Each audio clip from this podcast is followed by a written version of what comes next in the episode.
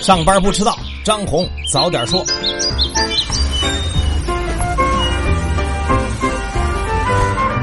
今天是一月十七号，星期五。各位听友早，欢迎收听今天的张红早点说。上来还是说大事儿，中美经贸协议的签订呢，进一步加快了中国引进各种资源的脚步。据我们财经记者了解呢，高盛和贝莱德这两家外资的大型资管机构，都正在寻求和国内银行理财子公司来合资设立一个外资控股的资管公司。其中呢，跟高盛洽谈的是工行。高盛方面希望获得百分之五十一的控股权，而贝莱德呢找的是建行，并且还拉上了新加坡国有投资公司淡马锡。有接近交易的人士透露呢，目前三方已经签订了谅解备忘录，并在继续商谈。初步的计划是，贝莱德和淡马锡共同持股百分之六十，而外国这些大型资管公司的进入呢，也有望为中国引入资产管理的国际标准和投资资源。进入了一月，各省的省级两会都在密集的召开着，而且呢，还出现了一个共同点，那就是调低预期增速。截至昨天呢，在已经召开省级两会的二十八个省份当中呢，有二十个省份调低了二零二零年增长预期目标，有六个省份的目标呢和去年是持平的，只有天津一个城市上调了预期目标，比去年高出了零点五个百分点。而去年没有加入预期增速大军的辽宁呢，在今年也重新设立了预期增速，比去年的实际增速呢略高了零点二个百分点。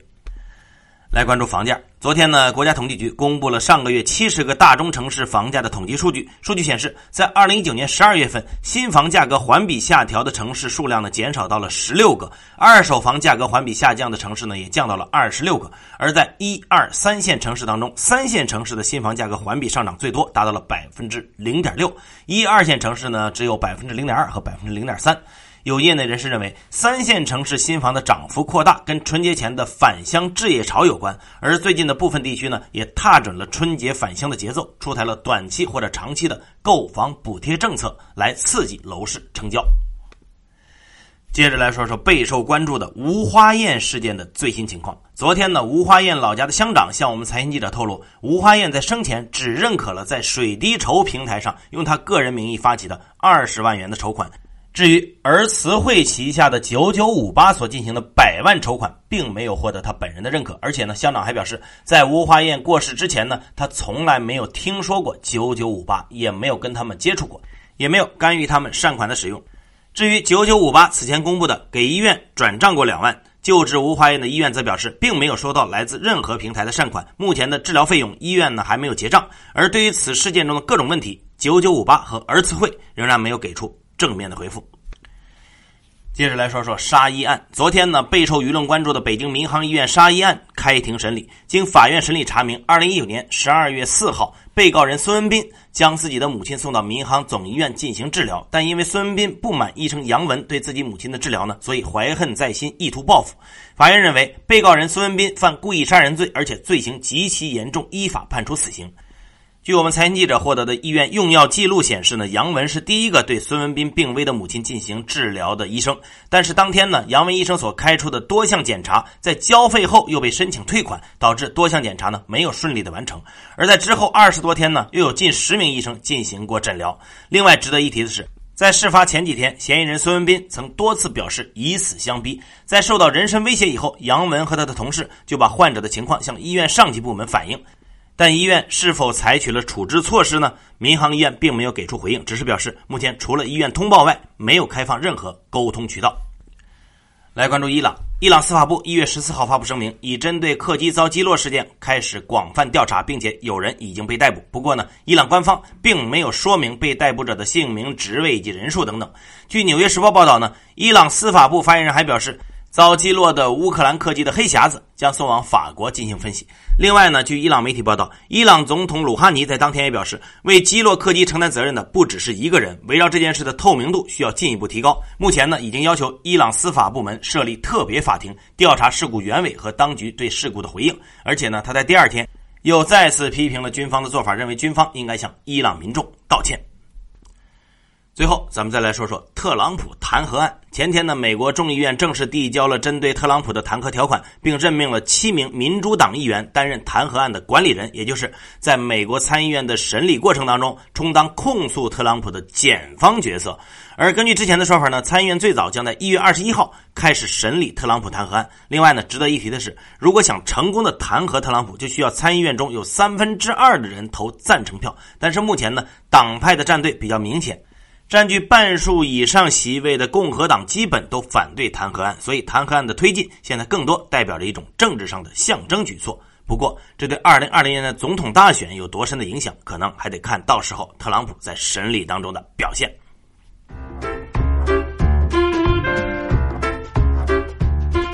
好，接下来关注今天的财新说，如何看待逆周期政策？中国社科院世经所全球宏观经济研究室主任张斌认为，逆周期政策的目标不是保持增长速度，而是保持温和的通胀水平。这个通胀水平呢，不是 CPI，而是更充分反映普遍价格变化的核心 CPI，让经济贴近潜在的经济增长速度。过去采取的逆周期政策有很多值得反思和改进的地方，但是不能对这种类型的政策污名化。现在核心通胀持续下降，经济持续减速，两个现象放在一起，说明经济面临需求不足的挑战。因此，通过逆周期政策提高总需求和物价水平很有必要，特别是对小微民营企业会真正产生帮助。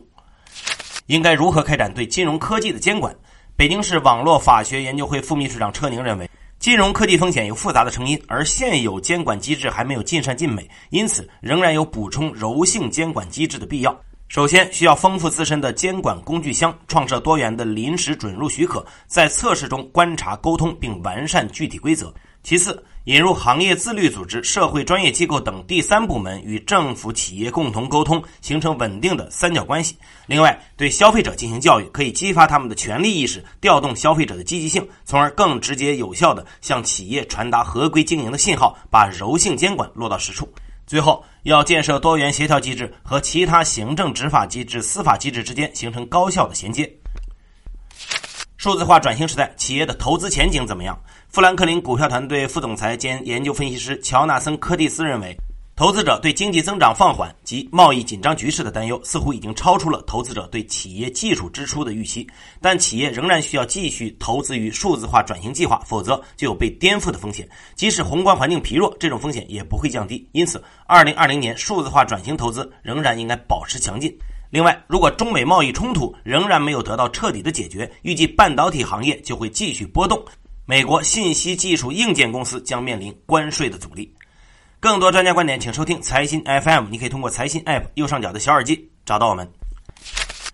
接下来是张红一句话，看看今天有哪些重要资讯不容错过。财政部表示，从下个月一号起实行《中央财政预算执行动态监控管理办法》，动态监控的资金范围是实施国库集中支付的财政资金。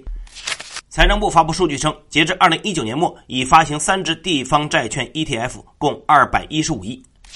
央行表示，自二零一九年十二月起，将国债和地方政府一般债券纳入社会融资规模统计，和原有的地方政府专项债券合并为政府债券指标。据央行消息，二零一九年末社会融资规模存量为二百五十一点三一万亿，同比增长百分之十点七。中国结算披露数据显示，十二月新增投资者数八十点九三万，同比减少百分之五点一七。广汽集团昨天澄清，计划入股投资蔚来汽车十亿美元的媒体报道不实，目前双方并没有形成任何有约束力的协议。昨天沪深两市第一份年报出炉，安靠致电二零一九年净利润六千三百六十二万，同比下降百分之十五点四九。国际指数编制公司 MSCI 公告称，今年二月六号开始，京沪高铁将被纳入名胜中国全流通指数，同时被纳入名胜中国大盘股指数。科力远发布澄清公告称，公司第二大股东吉利科技没有通过本次科力远集团减持计划而主动谋求获取公司控制权的打算。昨天，安联中国保险控股有限公司正式在上海开业，成为中国第一家开业的外资独资保险控股公司。中基协发布简报显示，截至二零一九年十二月底，共有备案企业资产证券化产品累计规模达三万六千三百七十九点五四亿。中国工商银行私人银行部原党委委员、副总经理徐卫东涉嫌严重违纪违法，目前正接受纪律审查和监察调查。最后是国际资本市场，美股三大股指创收盘新高，道指涨百分之零点九二，报收于两万九千二百九十七点六四点，纳指涨百分之一点零六，标普外指数涨百分之零点八四。大型科技股中，谷歌、微软创收盘新高，谷歌总市值突破万亿美元。热门中概股涨跌互现，趣电大跌百分之十九，信野科技跌幅超过百分之八，信而富跌幅超过百分之七，迅雷涨幅超百分之十一，瑞幸咖啡涨超过百分之七。国际油价上涨，WTI 原油涨百分之一点二三，报收于每桶五十八点五二美元；布伦特原油涨百分之零点九七，报收于每桶六十四点六二美元。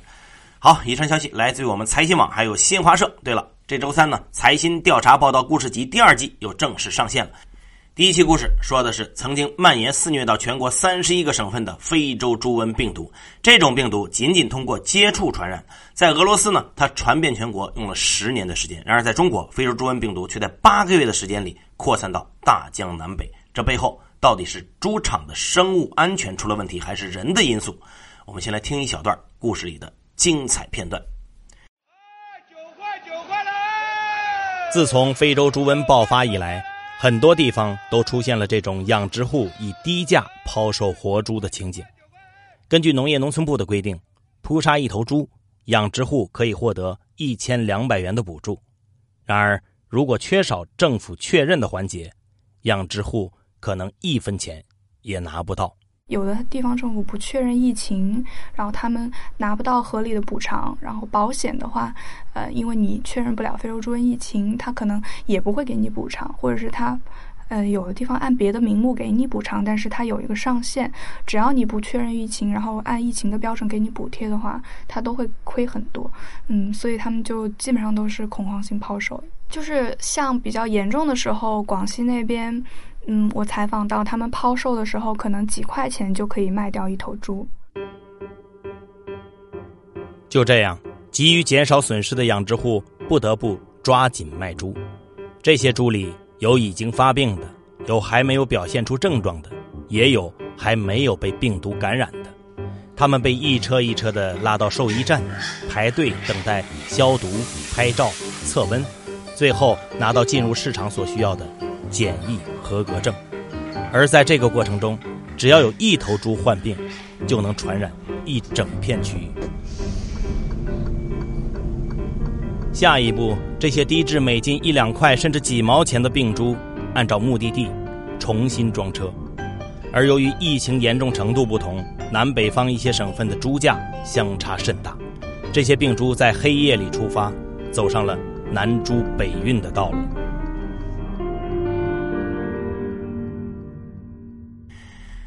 再提醒一下各位啊，想要收听完整版最新节目内容，你可以下载财新 App，通过点击财新 App 右上角的小耳机进入财新 FM，从而找到最新的故事。好，各位安心上班，好好挣钱，咱们下周见。